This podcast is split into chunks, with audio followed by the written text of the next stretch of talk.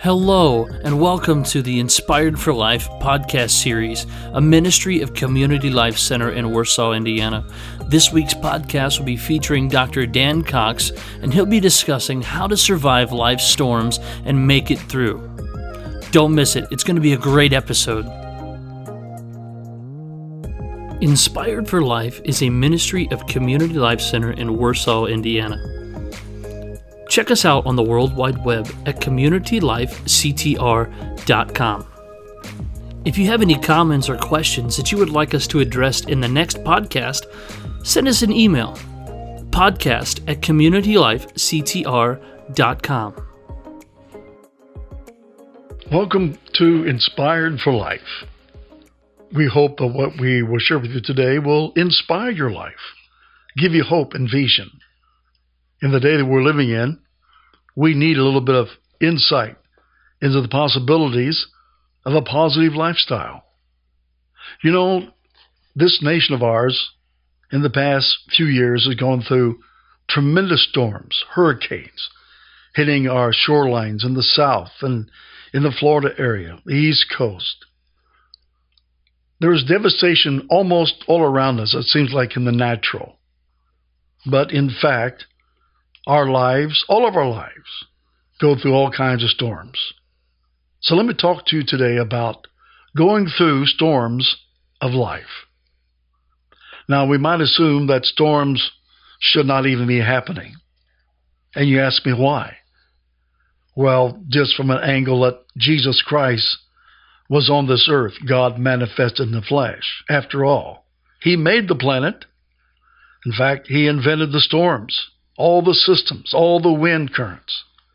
He created the whole idea of atmosphere, wind, and rain. We might assume for the time He was on earth that He would have been storm-free, that God would have suspended the laws of nature and spared His Son the discomfort of slashing rain and howling winds. Or at the very least, we might suppose that Jesus would have walked around in a bubble, encircled with a protective shield so He doesn't get soaked, cold, afraid, or windswept.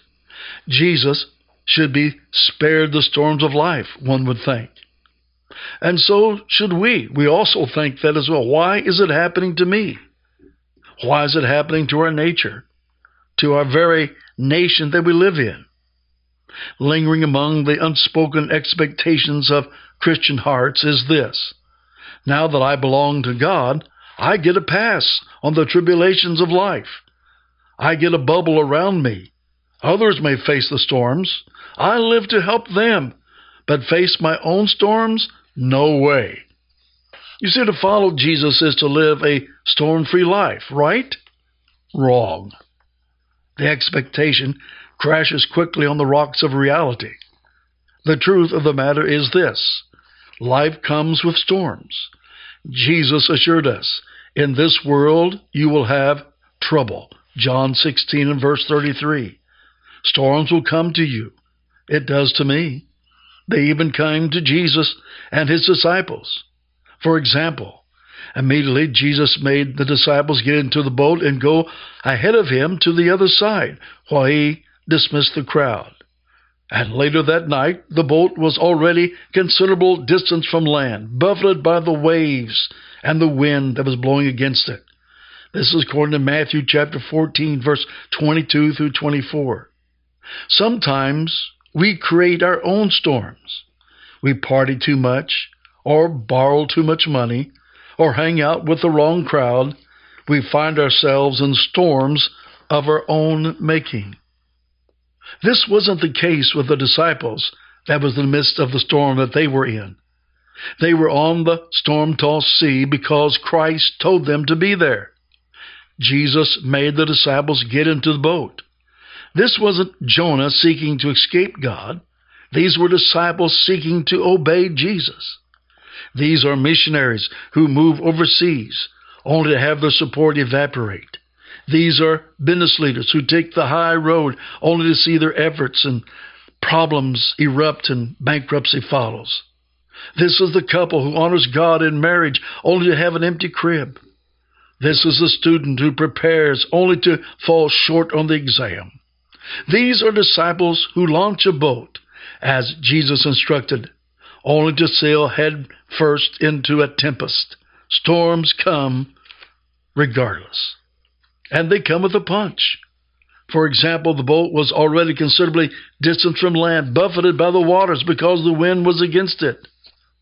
Cool air surrounding the mountains, you see, east of the sea, mixes with the warm tropical air near the water, and the result is a tempest. Storms can be fierce on the Sea of Galilee. Jesus dismissed the disciples at the evening hour. John 6:19 says, when they had rowed about 3 or 4 miles, the storm hit them, full force. Evening became night. Night became windy and rainy, and before long their boat was riding the raging roller coaster of the Galilean Sea. The 5-mile trip should have taken not much more than an hour, but by the time of the fourth watch, 3 o'clock to 6 o'clock in the morning, the disciples were still far off ashore. They deserve credit. They did not turn around and go back to the shore. They persisted in obedience. They kept digging the oars into the water and pulling the craft across the sea, but they fought a losing battle. The storm left them too far from the shore, too long in the struggle, and too small in the waves. Life's climb into the boat. Sometimes we get into that boat of life, and it seems like we're struggling against the wind and the rain. All kinds of things comes against you. When you look at the disciples, their rain-splattered faces, what do you see? Fear, for sure. Doubt, absolutely. You may even hear a question shouted over the wind. Anyone know where Jesus is? The question is not recorded in the text, but it was surely asked. It is today. We ask that, don't we? When a ferocious storm pounces upon obedient disciples, where in the world is Jesus? The answer is clear and surprising as well, because Jesus was praying. Jesus had gone up on the mountainside by himself to pray, Matthew 14:23. There is no indication that he did anything else. He didn't eat, he didn't chat, he didn't sleep, he prayed. Jesus was so intent in prayer that he persisted even through his robe was soaked and his hair was matted. After he served all day, he prayed all night. He felt the gale force winds and the skin stinging rain. He too was in the storm, but he still prayed. Or should we say he was in the storm, so he prayed? Was the storm the reason for his intercession? Do his actions here describe the first course of action to pray for his followers? During storms, he is at the right hand of God and is also interceding for us, according to Romans chapter 8:34. The Greek word in this verse that is translated interceding is a stout verb. It carries the sense of making specific requests or petitions before someone. Festus, governor of Judea, used the Greek word for intercede when he spoke to the king about the Apostle Paul. King Agrippa and all who are present with us, you see this man. The whole Jewish community has petitioned me about him in Jerusalem and here in Caesarea, shouting that he ought not to live any longer. You'll find that in Acts chapter 25 and verse 24. Biblically speaking, this is what intercessors do. They bring passionate and specific requests before God. Ponder this promise. Jesus, right now, at this moment, in the midst of your storm, is interceding for you. The King of the universe is speaking on your behalf. He is calling out to the Heavenly Father. He is urging the help of God's Spirit. He is advocating for a special blessing to beset your way. You do not fight the wind and the waves alone. You see, my friend, it is the strength of God that comes to rescue you. You have the mightiest prince and the holiest advocate standing up for you. We need to understand that.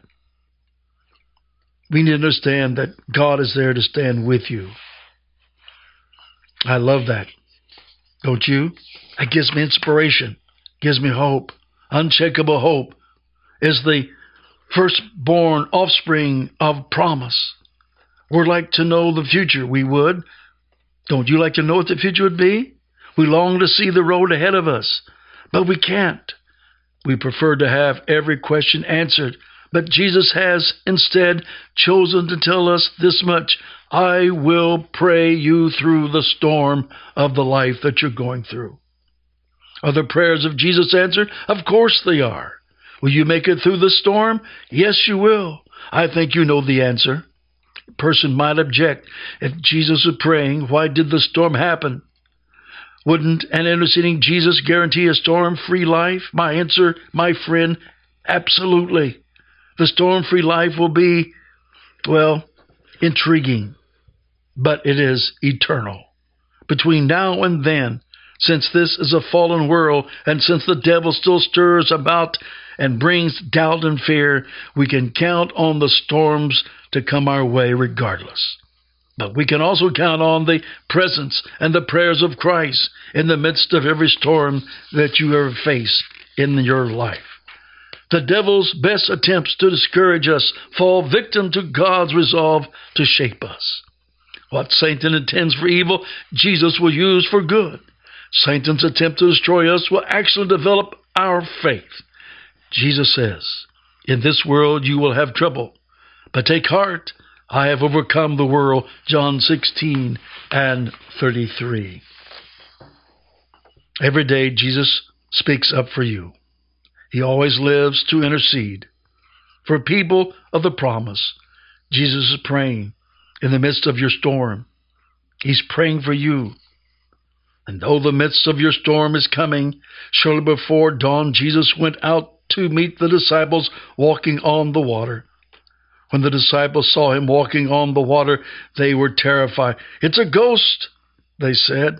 And they cried out in fear, according to Matthew chapter 14, verse 25 through 26. Jesus became the answer to his own prayer. He turned the water into a walkway. He who made the Red Sea made two walls for Moses and made the iron axe swim for Elisha, transformed the water of Galilee into a level path, and came walking to the apostles on the storm. Listen, you may panic sometimes in your life, but understand this. Here's the inspiration. Here's the hope. Jesus will always make his way towards you. He will always make a way where there seemed to be no way. His followers called him a ghost, but Jesus still came walking on the water. Peter's faith became fear, but Jesus still walked on the water. The winds howled and raged, but Jesus was not distracted from his mission. He stayed on course until his point was made. He is sovereign over all storms. The disciples, for the first time in Scripture, worshiped him. Truly, you are the Son of God, they said in Matthew 14:33. With a stilled boat as their altar, beating hearts, with praise, they worship Jesus. And may you do the same in the midst of your storms of life. Be inspired. The inspiration is this. Jesus is always making intercession for you. He will make a pathway to deliver. We have to keep rowing our boat, keep walking in life, trusting and faithing in the midst of our storm. God will truly deliver you. Well, thanks again for checking out the Inspired for Life's podcast series brought to you by Community Life Center. Don't forget to check us out on communitylifectr.com.